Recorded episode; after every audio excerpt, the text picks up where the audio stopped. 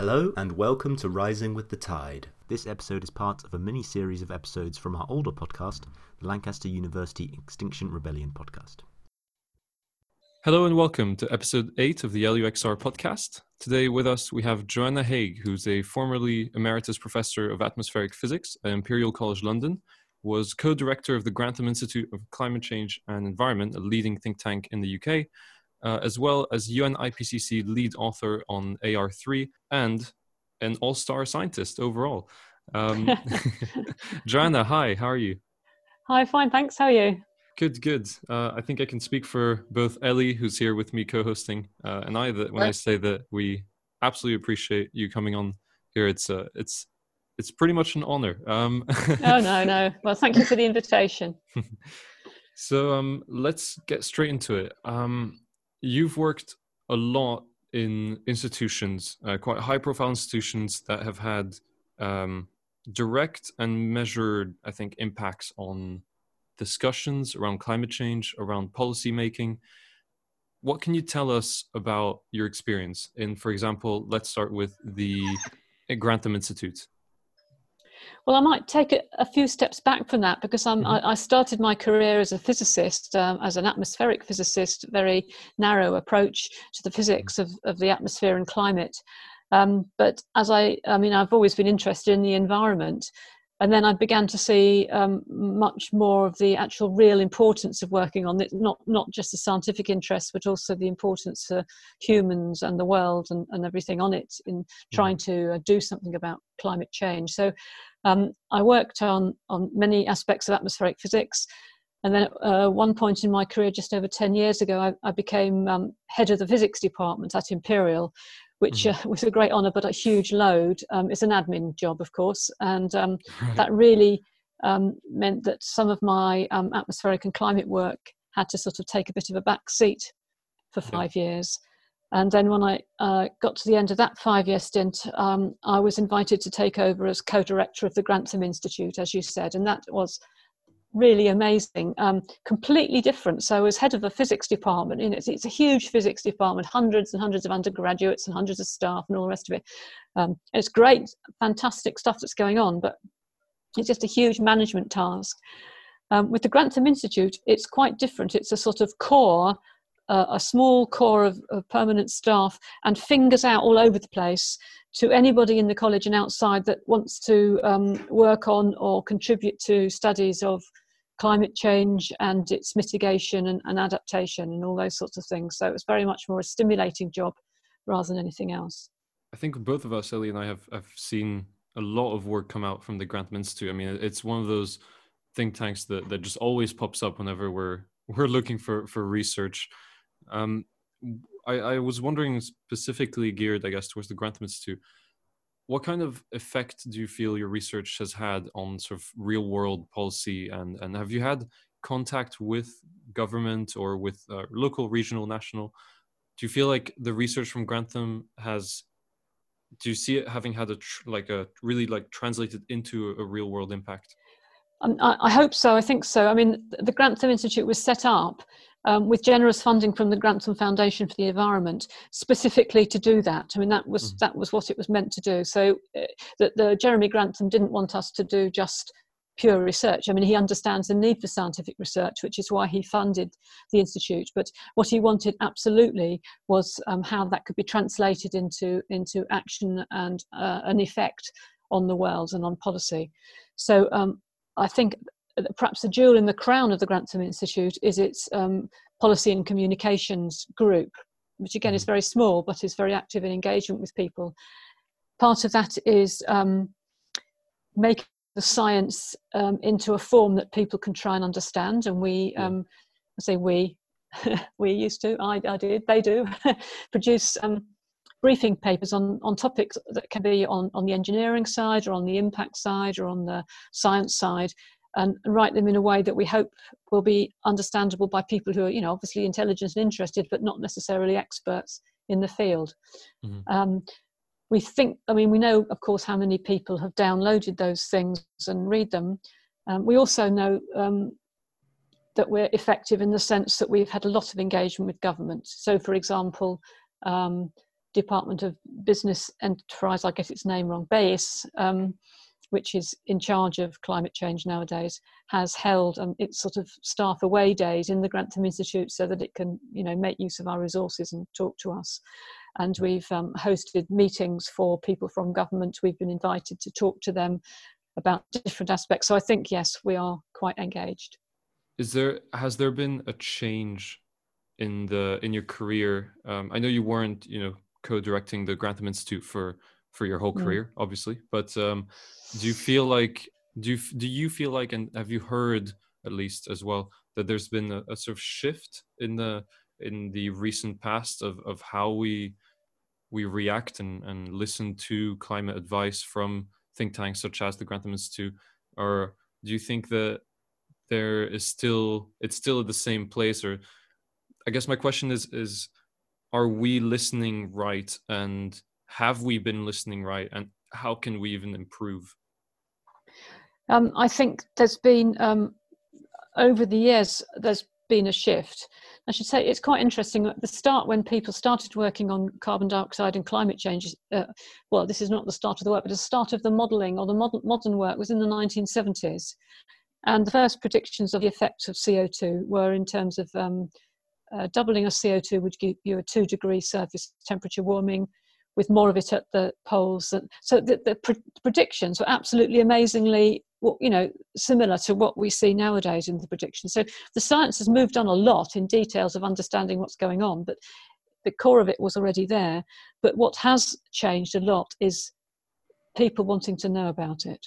So at, at first, it, it, was just seen as a sort of science, niche science um, and perhaps you know of course the united nations began to get interested and began to realize that something should need to be done. But i think in terms of the general population it really people might have heard of the greenhouse effect but that that was yeah. about it.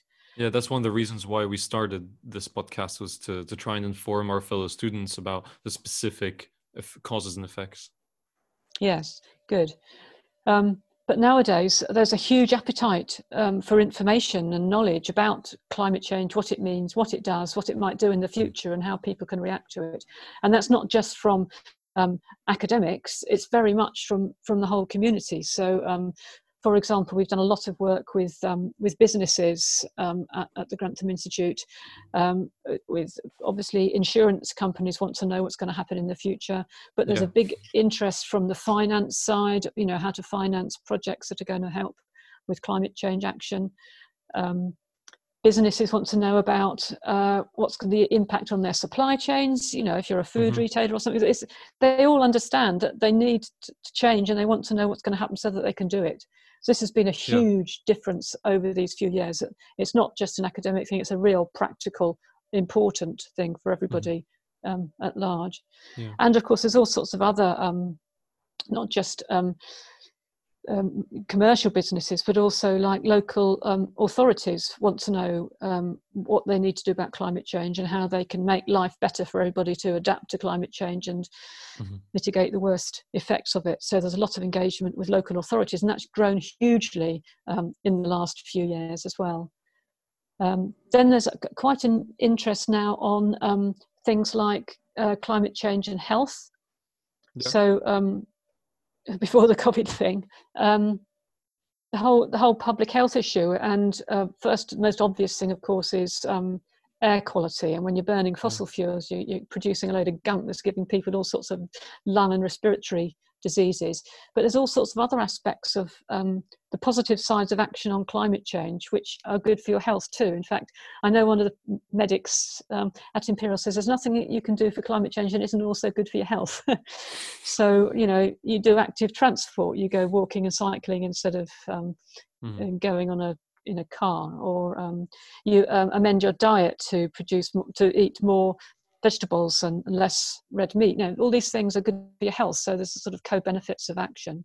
Yeah, yeah, for sure. Um, you, you mentioned the UN, and as we said in our intro, you did work with the IPCC, the Intergovernmental Panel on Climate Change, um, even being a lead author on AR3. So that's um, um, was it? Uh, it's uh, too long the, ago to remember what the date is. Sorry. yeah, yeah. Sorry, I'm trying to think. I think it's 2001 Right? No. Okay. Yeah, yeah, 2001. Sorry. Probably, yeah.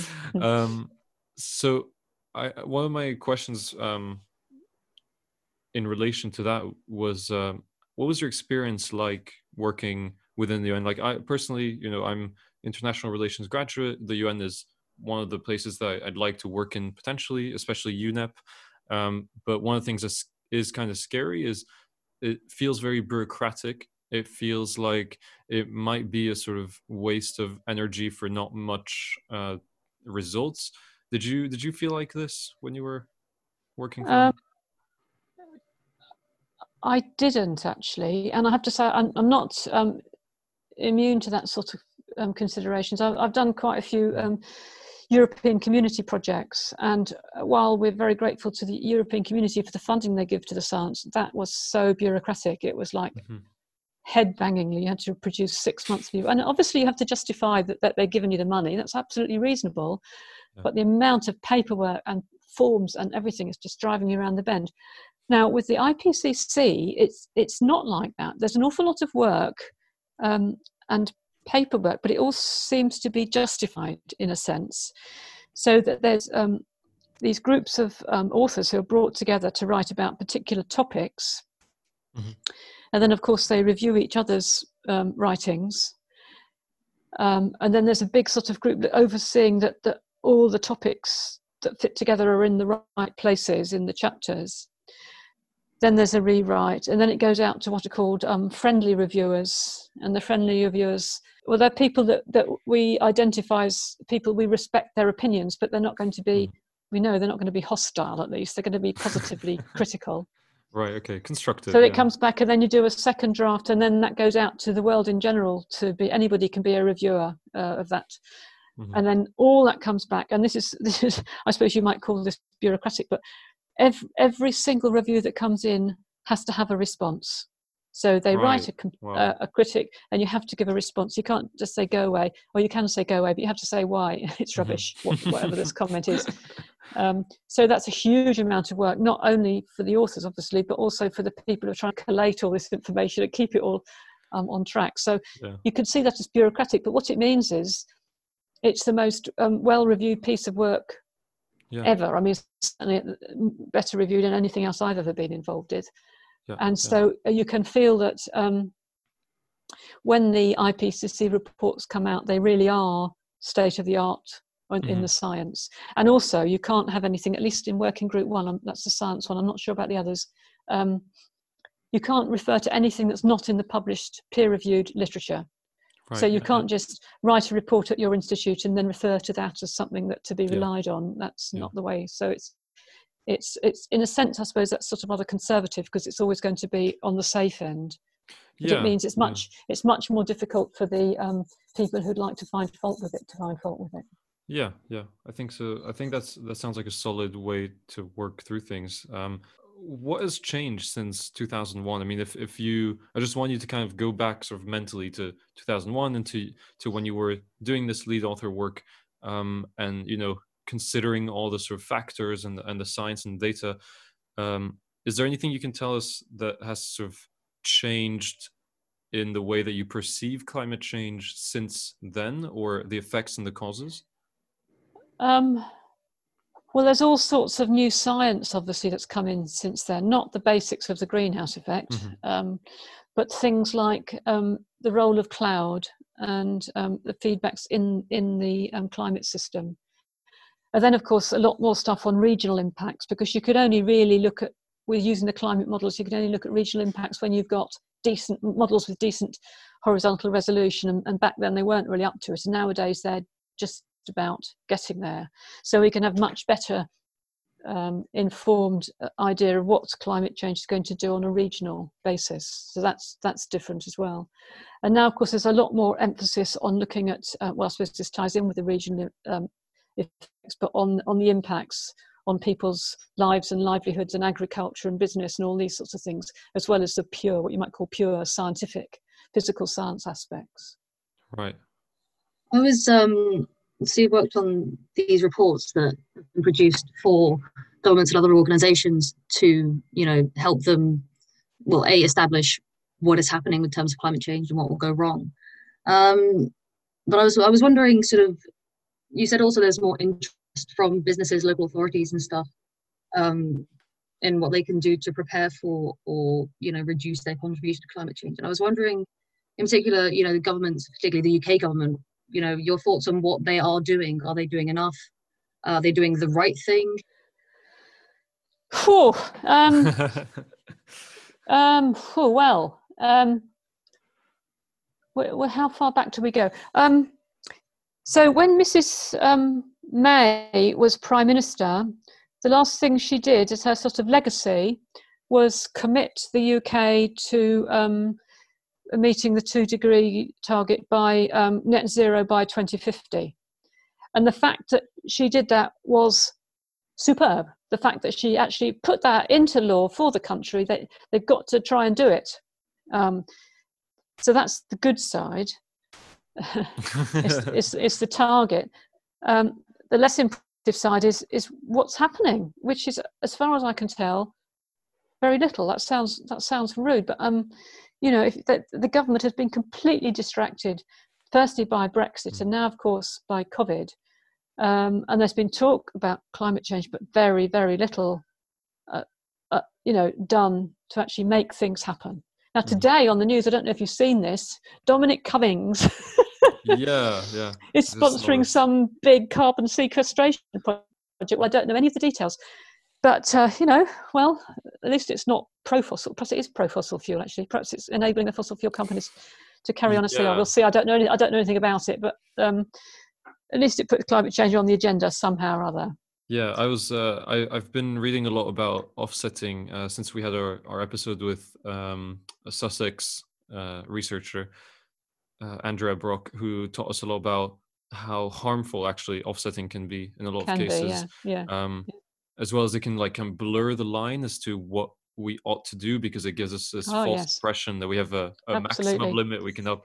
Uh, and I've seen that Boris Johnson's plans, and I mean, and I guess Theresa May before him, the plans to offset, especially with uh, forests uh, planting, seems to be very monocultured, kind of um, like emphasized towards monocultures and towards not really taking a, a good appro- a good look at the the sort of bigger environmental context of like where you're putting this tree, what kind of tree is it, and how yes, it's going to yes. affect with uh, other things. Yeah, it's not something I understand a lot about, but I do sort of get the picture that it's it's as much to do with the forest management as to do with mm-hmm. actually mm-hmm. planting trees.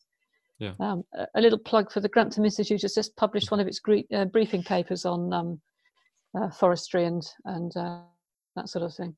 Yeah, yeah. Um, What's your what's been your most sort of your, your proudest moment of the I, I wonder in your in your very sort of varied and, and an impressive career? What is there has there been like a super high point? Well, I suppose from a personal scientific perspective, being elected mm. a fellow of the Royal Society, you know, you can't get much better than that. Yeah, from a yeah. personal badge sort of thing. I wouldn't say that was particularly yeah. great achievement well yeah the world were, in general. I, I did forget uh, i didn't want to make your intro you know two or three minutes long but i no, could no. have by, by saying that you're a fellow of the no, no, no. society don't worry but, but you did cbe ask so as well uh, cbe yeah, well, honors. no, that, that, no. I, I, just but you did ask so that's that's that's my answer from a personal level. Yeah. Um what have i contributed? Um well i've done bits and pieces during my career to try and support other people doing stuff and I'm one of the things I'm um, uh, quite happy about is how the Grantham Institute progressed while I was co-director, and that's not entirely, of course, at all entirely down to me. Um, it's me talking to other people, and they're doing the work, or they're having ideas, or whatever. But I think the Grantham Institute has grown enormously, and um, I'm really proud of the way that happened. With just sorry, just while we're on the Grantham Institute, I don't know how much this would go into the podcast. Um, yeah. But just hypothetically speaking, if there were a young scientist starting out in their career, what kind of oh, yeah. thing advice would you give them if they wanted to go into that kind of work at the Grantham Institute or um, similar climate related? So the Grantham Institute, as I said, is a very small hub of activity, and most of the people who are working in climate and environment at Imperial are in departments. So they have academic um, tracks that they're on. So, what I would say to people is um, do what feels right. not not, not right in a moral sense, right to you. What feels what feels right. Don't do things that make you feel uncomfortable, mm-hmm. um, because you may do something that you think you should do, or your parents or whatever tell you you should do, or you think might earn you a lot of money, if that's a consideration. Um, what you need to do is something that you feel in your gut is what suits you. And I, I, I um, I, I don't know how else to put that really. So if you, you know, you personally, you're doing a physics degree. Presumably, you quite liked physics, but I hope you still do. Yes. um, so, uh, and then you you might think, I'll do a physics degree now, and then I can do all the sort of green options.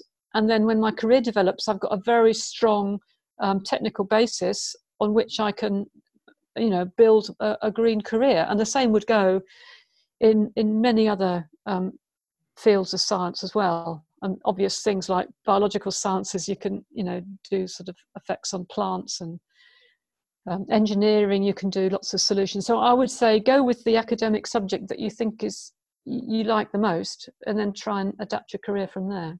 Mm-hmm. yes. Oh, thank you yeah i saw from your interview with carbon brief um, that oh yeah you had, you had said that you wish that you had been more assertive in your in your career uh, if I'm remembering it right. I don't want to misquote you, Yeah. but um, more Yeah. assertive and and that you dealt with a lot of harassment as well.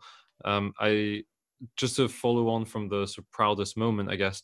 What's been the the hardest, the, the biggest hardship that you've gone through as a scientist, as a as a person in the field? Just Hardship. I don't know. I've been so lucky. I suppose one of the worst moments was actually to do with the IPCC, and not not their fault. really, And we were in um, in Tanzania hmm at one of the meetings, um, and I was due to fly back for my daughter's first day at secondary school. Um, this is a big deal, you know. Um, and um, the planes were cancelled, and I couldn't do anything about it. I know this is a silly little personal thing, no, no. but I sat there and I just cried, and I couldn't even talk to my daughter on the phone, and I'm sure she didn't give a damn that I did. Yeah. Yeah. and so um, that's a small personal thing. And then when you're in that sort of state, I'm sorry about the striking clock. Um, you sort of then you question, oh, did I make the right decisions to come on the meeting? Perhaps I shouldn't have come on the meeting. Perhaps I shouldn't Mhm. have done the IPCC. Perhaps I shouldn't have a career. Perhaps I should be a better mother. And then you go through this whole thing of deconstructing your whole life as to what you've done and whether it was the right thing to do or not. Um, but there's the assertiveness thing. I think is is is true. I have I've been a bit of a wimp, really, sitting back and listening to other people.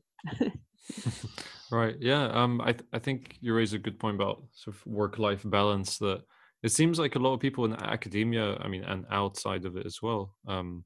A lot of people seem to have a trouble with with work life balance. I mean, it seems like we're more productive than ever, but we spend more time than ever at work as well. Yes, that's right. Yeah, and it's not it's not healthy. Mm.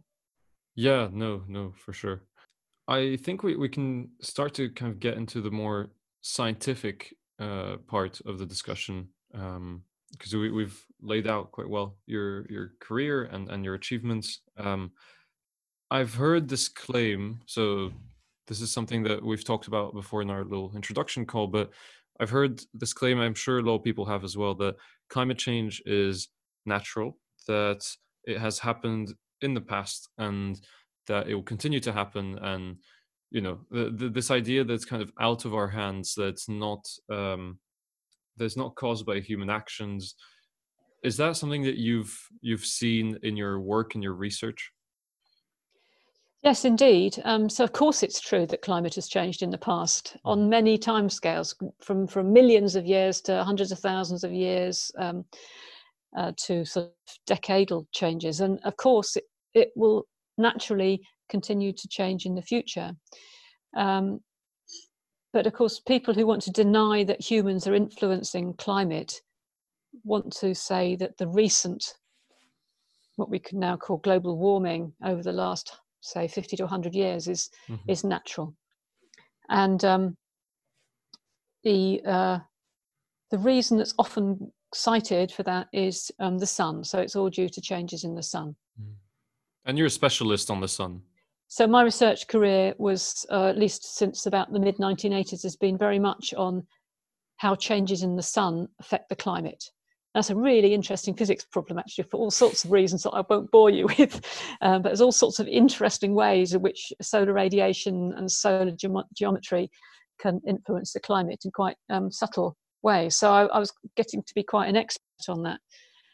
Um, when, of course, I, I was making a name for myself in that era, and I started to receive messages from people who obviously thought that because I was working on how the sun influences climate, I was therefore um, somebody who believed that the sun caused climate change, which wasn't the mm. case at all. I was just interested in the physics.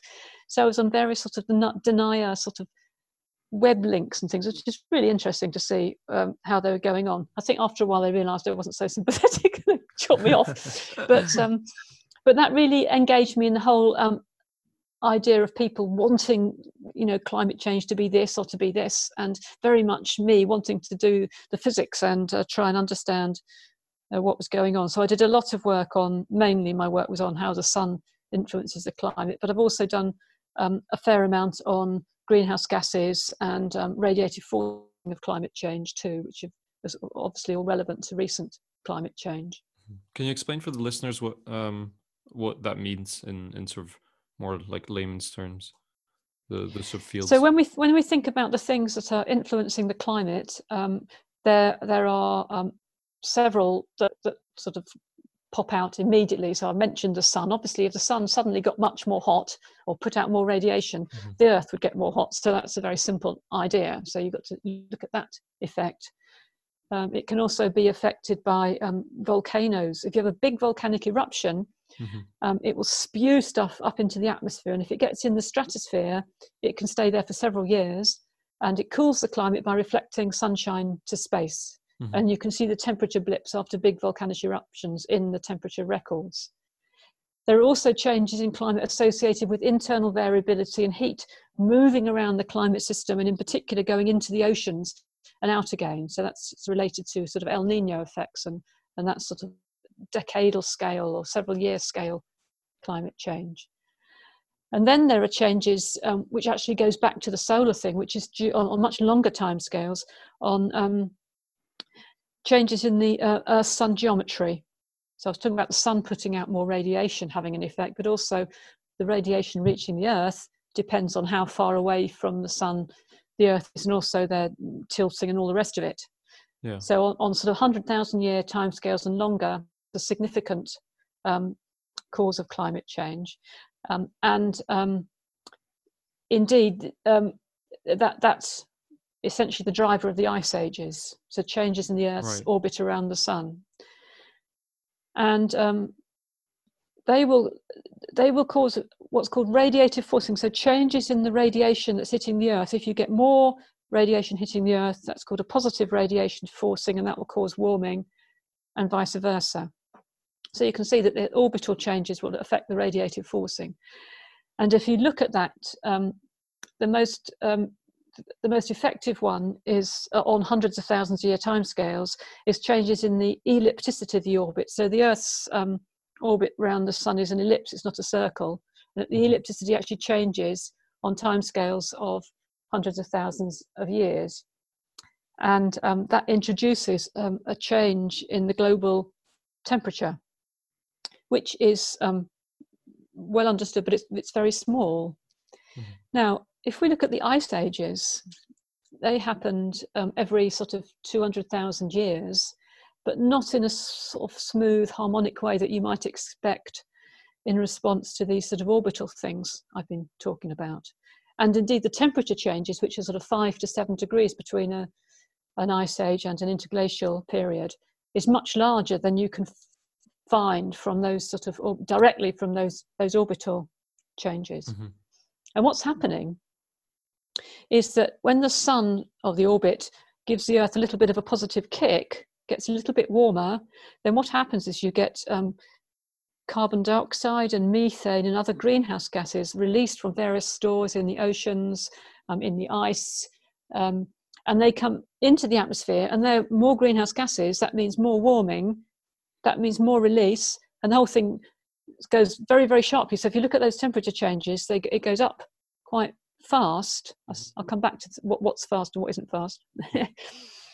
and then the orbital thing changes and goes back the other way. So slight cooling and a slight um, all the, the gases are sort of then absorbed, all but the extra gases are then absorbed back into the stores, and very slowly you go back to where you were before. So you hold our 200,000 year timescale, you get a sort of almost like a sawtooth, sharp up and then slowly back down again. And associated with that, you've got these greenhouse gases going up and down. You've got temperature going up and down, the greenhouse gases going up and down, just about in sync. So people have seen those, those, those, you get records of those out of ice cores and all sorts of things. And um, people have seen those, and uh, climate change deniers say, look, it's all natural. We've seen it all before. CO2's gone up and down, temperature's gone up and down. Mm. What are you not going on about? You know, it's all natural. Um, so, what needs to be explained in that context mm. is that um, the initial kick to this um, cycle is given mm. by this orbital change, which I've just described. It's a small kick due to changes in the orbit. But anything that gives it a kick will start it off. And um, what could start it off could um, be many other things than um, the solar thing. It could be um, human greenhouse gases. Right. So while that cycle was there in the past perfectly naturally, what's happening now is not that at all. So in the past, we've seen these cycles on 200,000 year timescales of temperature and CO2 and other greenhouse gases, indeed methane, to going um, up and down. And uh, people have used that as um, an excuse or reason to say, look, it's all natural. We've seen CO2 going up and down, temperature going up and down in the past. It's all natural and uh, it's natural now. And what are you not going on about? Unfortunately, what's happening now is not natural at all. Mm-hmm. What we've got happening now is um, the warming is not coming from changes in the Earth's orbit, but it's coming from human produced greenhouse gases, mm-hmm. which then can produce this extra warming through the feedbacks. I should point out also, though, that the warming between the um, ice over from the ice age to the interglacial, um, even though it looks sharp on those sawtooth graphs, mm. is about 10 times slower than right. the warming in terms of degrees per year that's happened over the last hundred years. so um, it, it's not a it's not a good analogy at all. Right, mm. right, yeah. So it's it's not just a question of scale; it's also a question of of speed. Then. Yes. Yeah. That's right. Yeah. Hmm. I wonder if um, just to, obviously we can't really dive into the specific papers that that you've written. Um, it, because you know both time reasons and also uh, I wouldn't understand any of it. Ellie might, but uh, but uh, one of the questions that I had coming into this was: Is there a quantifiable um, effect that the the sun has uh, that that changes in the sun that we've seen recently have had on climate? Because this is something that when I get into discussions with people, uh, sometimes you know friends, colleagues, whatever, about climate change, some of them tell me that you know the solar radiation levels change and that a lot of it can be explained. Like you said, it's a question of speed and scale, but is there some sort of effects though at the moment that you've seen at least? So if you look on um, long time scales, say um, several centuries or longer, mm-hmm. there is a very small modulation in global mean surface temperature due to the output of the sun, which is varying on those timescales. But it's it's a few tenths of a degree, mm-hmm. up to one degree most. Right, it's, okay. um, yeah. it's very small. But um, what we have seen more recently um, is an understanding of slightly more regional effects on the Earth. So this is what I got interested in research wise. Um, when we say that the sun's more active, it's putting out more energy, but the total amount of energy it's putting out is only like a tenth of a percent, so it's quite small. Right. But in terms of the solar spectrum, it's much more complicated and interesting. So the sun has a spectrum which peaks in the visible, which of course is the radiation that we see, mm-hmm. but it's also got radiation in the infrared and it's also got radiation in the ultraviolet. Mm-hmm.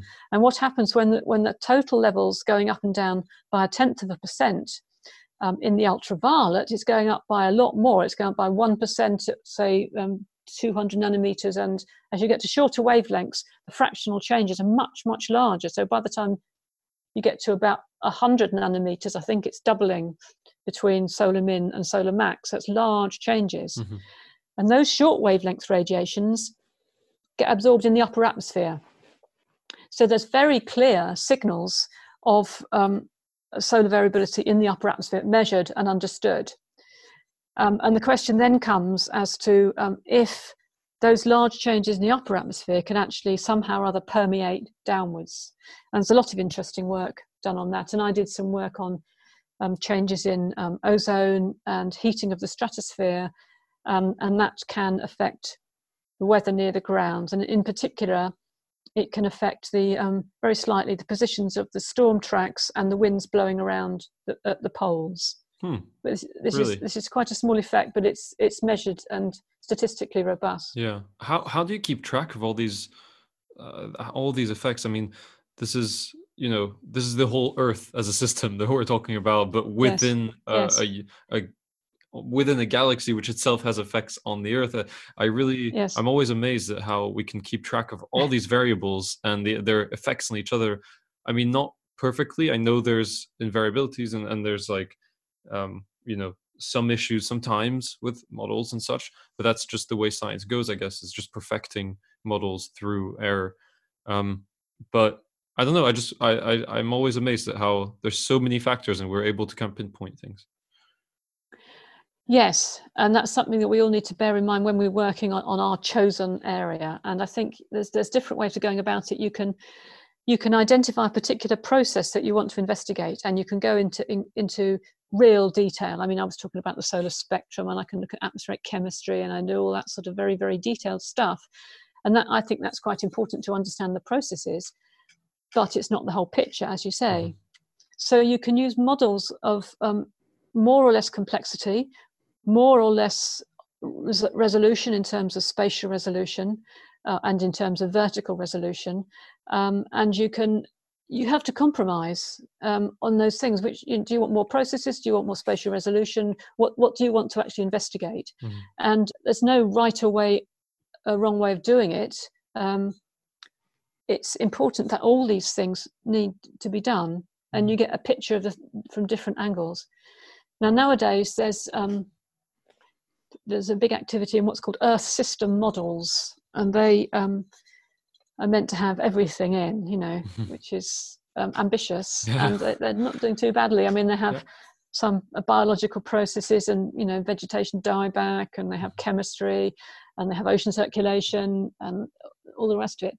But um, you're never going to be able to do everything because no, no. you, you just haven't got the number of degrees of freedom that the real Earth has. So it, always going to be an approximation. There's also an issue with that, I think, uh, which we've discussed on the podcast before, is this idea of of um, abstracting the Earth as a very, very in, in infinitely complex system, abstracting it into data, um, which sometimes does not the study of which does not reflect the actual effects of the actual system that you've abstracted, um, in a in a sense.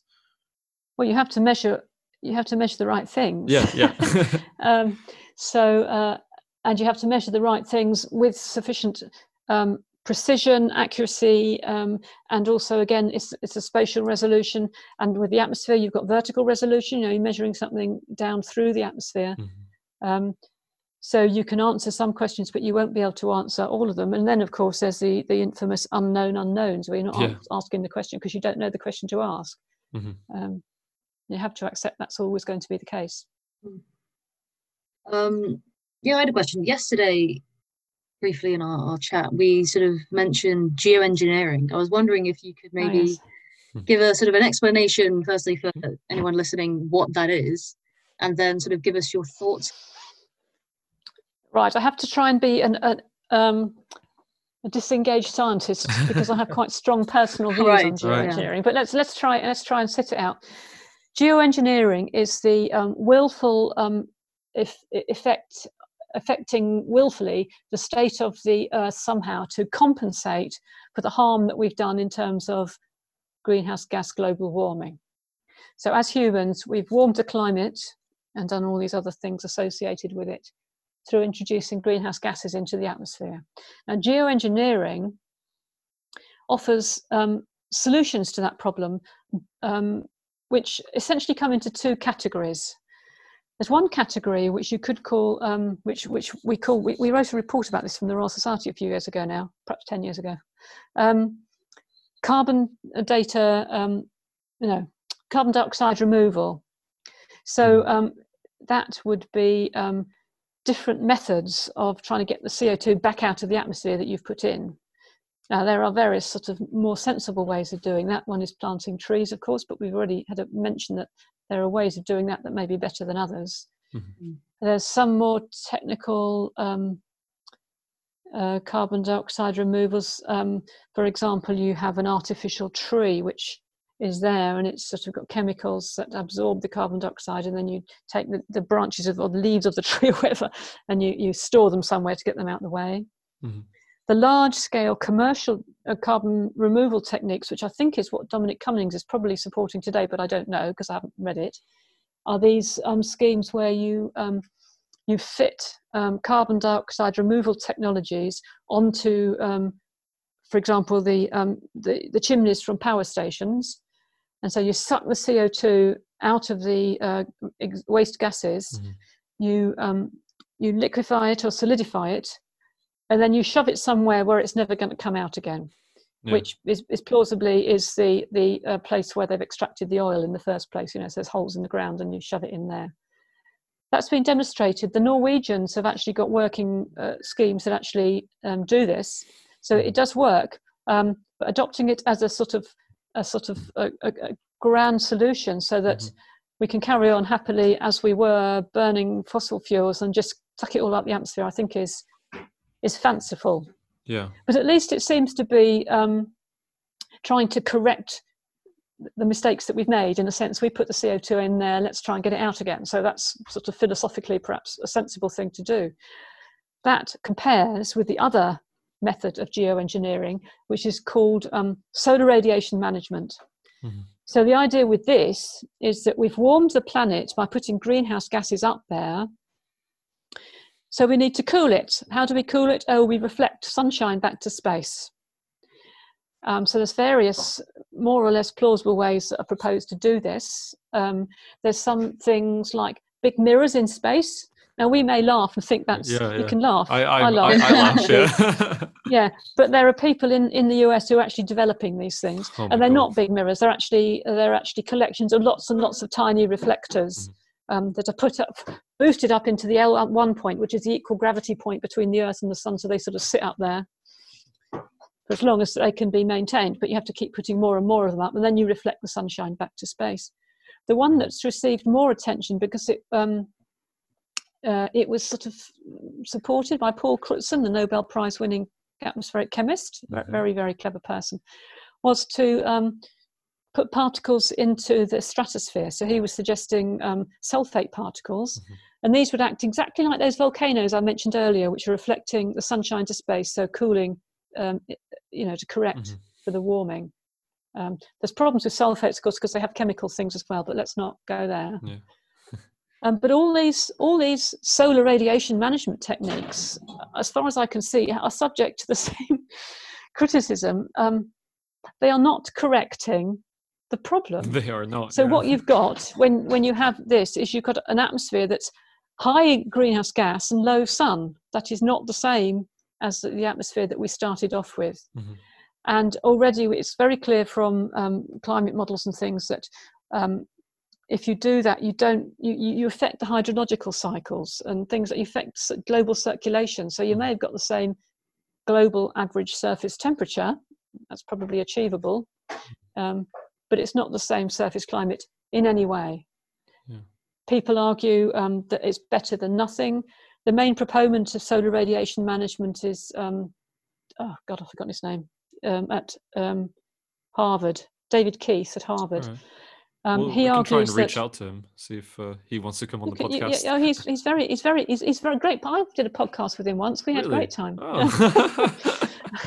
Arguing. Well, maybe we can invite um, both of you on again then.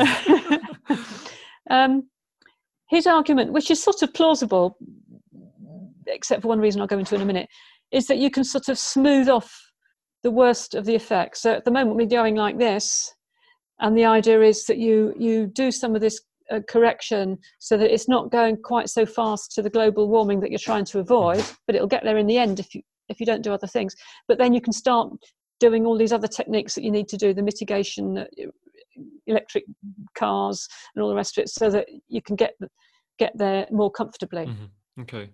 So um, that's that's the um, that's the argument, but the main philosophical objection to solar radiation management, or indeed to any sort of geoengineering, um, is that it's a sort of a moral hazard. It offers you the opportunity to say, oh, it's okay, we can carry on doing what we've done already because we can correct it. We're in a mm-hmm. position of power, we can just stop it again. Um, and this gives people the idea that it's not a problem that they need to solve. Mm-hmm. Um, and in fact, it gives a sort of I mean, I, I, love I love engineers. I, you know, some of my best friends are engineers, but it gives the, the big engineers a yeah. chance to control what's going on. It's a Promethean um, view of nature. I mean, it's exactly exactly that. Yeah. So I'm sorry, I told you I go into a rant when no, I start no, no, talking no, about no, th- thank you. no, I think it's it's uh, it's insightful, and this is something we've talked about again on the on the podcast. Is um, I think this hints at a, a greater issue in the climate change discussions and debates, which is uh, carbon reductionism. So we uh, we tend to reduce the whole issue of climate change as an issue of greenhouse gas and carbon, when really there are more to it than just that. Of course, it's a huge issue, but there are more to it than that. There's biodiversity loss. I mean, if I remember right, yeah. France, for example, has lost 60% of its uh, birds in the past 30 years. Um, that's not going to be solved by some mirrors in space. Um, there's huge human issues in terms of mining, um, how how mining has not been regulated at all. Um, for example, we we learned a few weeks ago that you know 23% of children in the southern region of Congo mine cobalt. Um, yeah. And the the sort of reports of of and everything from whippings, uh, beatings, attempted drownings, rapes um, are are enormous, and and I think it the the discussion around around carbon has been reducing the sort of amalgam of issues to it instead of talking about hey why do we have such an extractive economy why are we so obsessed with taking from the earth to create rather than trying to find a way to take create and put back in a sense yes so a sort of sustainable way of going yeah on. so my, my issue yeah. with a lot of the discussions i've had around climate change is that a lot of people seem to think you know tech can save us but for me it, there's a clear issue where tech cannot save us from our own promethean kind of ways of thinking. No tech can help but it's not going to um, solve those especially those problems of inequity that you just described mm-hmm. certainly. Yeah. Is a i know we're we're uh, we don't want to keep you on too too long but um another question i had was sort of more towards the the practicality of putting things into policy um, because there's something that personally I'm I'm very interested in. I wonder if did you feel listened to uh, as a as a scientist, as a co-director of Grantham, as a lead author? Did you feel like people in political in in, in positions of political power did, did you feel listened to by them? Um, well, obviously, some some more than others. I mean, there are some really amazing um, outfits out there. Um, uh, the Green Alliance and the Energy and Climate Intelligence Unit that are, are directly linked into parliamentarians, and and and through them you can do quite a lot of mm-hmm. influencing. Or those those those are the sort of parliamentarians that want to know, so they're actually quite they're quite easy to influence in a sense. Mm-hmm. Um, others um, clearly don't want to know. But I think all we can do is just try and get the information out there, put it into the hands of people who might use it um, as best we can. Yeah, I wonder if um, I wonder if you have any sort of tips or or advice as to how to get there because I guess as a scientist, you especially someone who's seen over overseen the the more sort of general uh, aspects of the research, I, you know, it seems like there are pathways um, I mean, every every sort of uh, was it called the UN GAP uh, reports, things like that, the the special report 1.5 and and the ARs as well.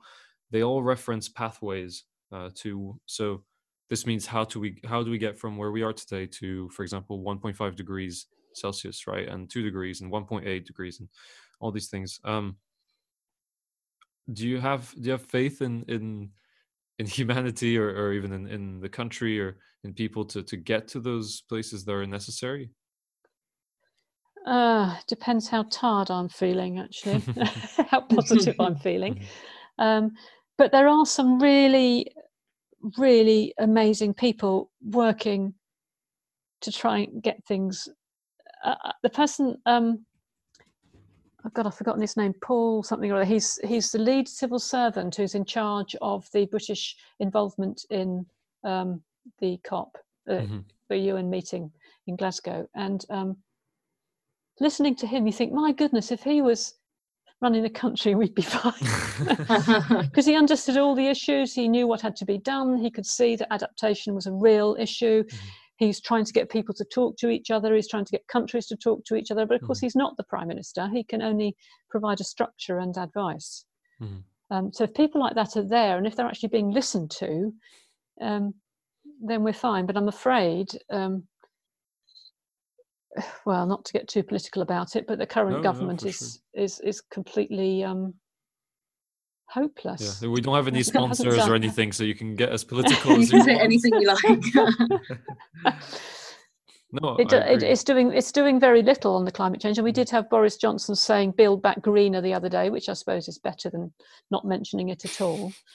um, but you have no faith in in in them at all, actually. Yeah. The, the, the, only redeeming thing, which is, as I said already, is that they've got in law, they've got to try and get mm-hmm. to net zero by 2050. Now, whether they'll actually do it is another question. Yeah, I mean, the UK is off its uh, five year plan uh, targets. Yes, it is. Uh, yes. It's, yes.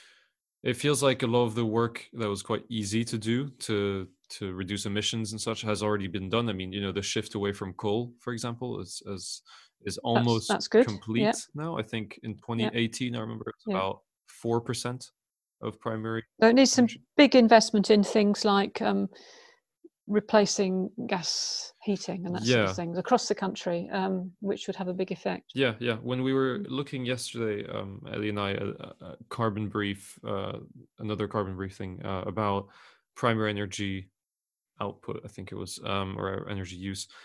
It showed from 1970 to, to 2018, I think it was, and it, it showed that our share in coal has gone down from something like almost 50% to 4%, which is amazing. That's yes. great. But yeah. the offside of that is that it has been replaced largely by gas. Um, yes. Oil has gone down as well, I think, but again, been replaced by gas. And a lot of that has also been replaced by things like biofuels, which, um, as we know, Elliot and I, we've we've done now. Uh, you know, we've had a couple of episodes on the podcast, and we've we've read some of the research on biofuels, and they they really aren't that that environmentally friendly, and yet they count no, as sure. renewable. well, just because they are renewable, because you can regrow a yes. tree, but it doesn't mean that it's actually uh, well a sustainable. Yeah. Yeah. And and as Ellie knows, we've talked to Alexander Dunlap and Andrea Brock about the the ways that in which, uh, for example, solar panels and, and wind turbines actually have sort of very like measurable impacts on the environment, but just not in terms of emissions uh, in their active life, but rather in mining, for example, mining for cobalt, um, mining for steel, uh, coal to make the steel, all these sort of things. So, so for me, there's there's a big divide in where in the language that we use um, when we talk about renewable energies. You know, we talk about um, biofuels. Sometimes nuclear comes into it. Um, but is that enough? Is that do you think that in your experience as as a, as a researcher, do you think that switching to these will be enough? Will it be enough to take us away from our extractive habits? Well, I think um, it all comes down to the bottom line, doesn't it? And now you can see, we can see that um, despite the some negative aspects of it, um, onshore and offshore wind is now cheaper than um, so certainly than nuclear, uh, and uh, it's getting cheaper and cheaper by the day. So people will just want, or the governments will want to use it rather than the more harmful, um, you know, greenhouse gas emitting technologies. Mm-hmm. Um, you can, from a sort of environmental perspective, go down. Um, you know, we don't need to grow the economy. We've all got to live simpler and um, hair shirt lives. Which I mean, I can sort of appreciate. You know, I'm not particularly into a glamorous existence, but it's not an easy sell. No. no so not. if you want to, if you want to um, bring the country and the people with you, telling them that building a wind turbine will save them money mm-hmm. is going to go a lot further than telling them you've got to not have what you used to have because you know etc it's it's um yeah. it won't work yeah therein lies the problem In, indeed. Well, to to not finish on the on such a on the negative note i guess um is there do you have any any final words or tips or uh, or advice or sort of things that you'd like to say to you know to environmental activists out there to physics students who are trying to change the world or or you know to all these people who, who see the problems of the planet and and ache yeah. to fix them well i don't know if i've got any specific things to say but i would you asked me earlier about what's what's changed mm-hmm. over the years that i've been working in the area and um, one thing i didn't mention was the involvement of young people sort of en masse mm-hmm. as being interested. There's always been some that have been interested, but there haven't been the big youth movements like Extinction Rebellion um, that that I think is doing such an amazing job in bringing it up the agenda to the to the point that um, you, they, XR, are not seen as sort of perhaps they are by some people, but not in the same way as they used to, as sort of left-wing, hairy, no good wastrels. Um, but actually have um, a serious point to make and are being taken seriously. And so, all I can say to the people that you're working with is keep it up and good for you. Please. thank you. No, Cheers, yeah. Thank you. On that note, Joanna Haigh, thank you so much for coming on the show. It's been an honor, pleasure, and uh, we hope to see you again at some point. Um, wish you the best with all your endeavors in retirement. Thank you very much, and I wish you the best in all your important work as well. Yeah. Thanks very much. Thank you. Thank you.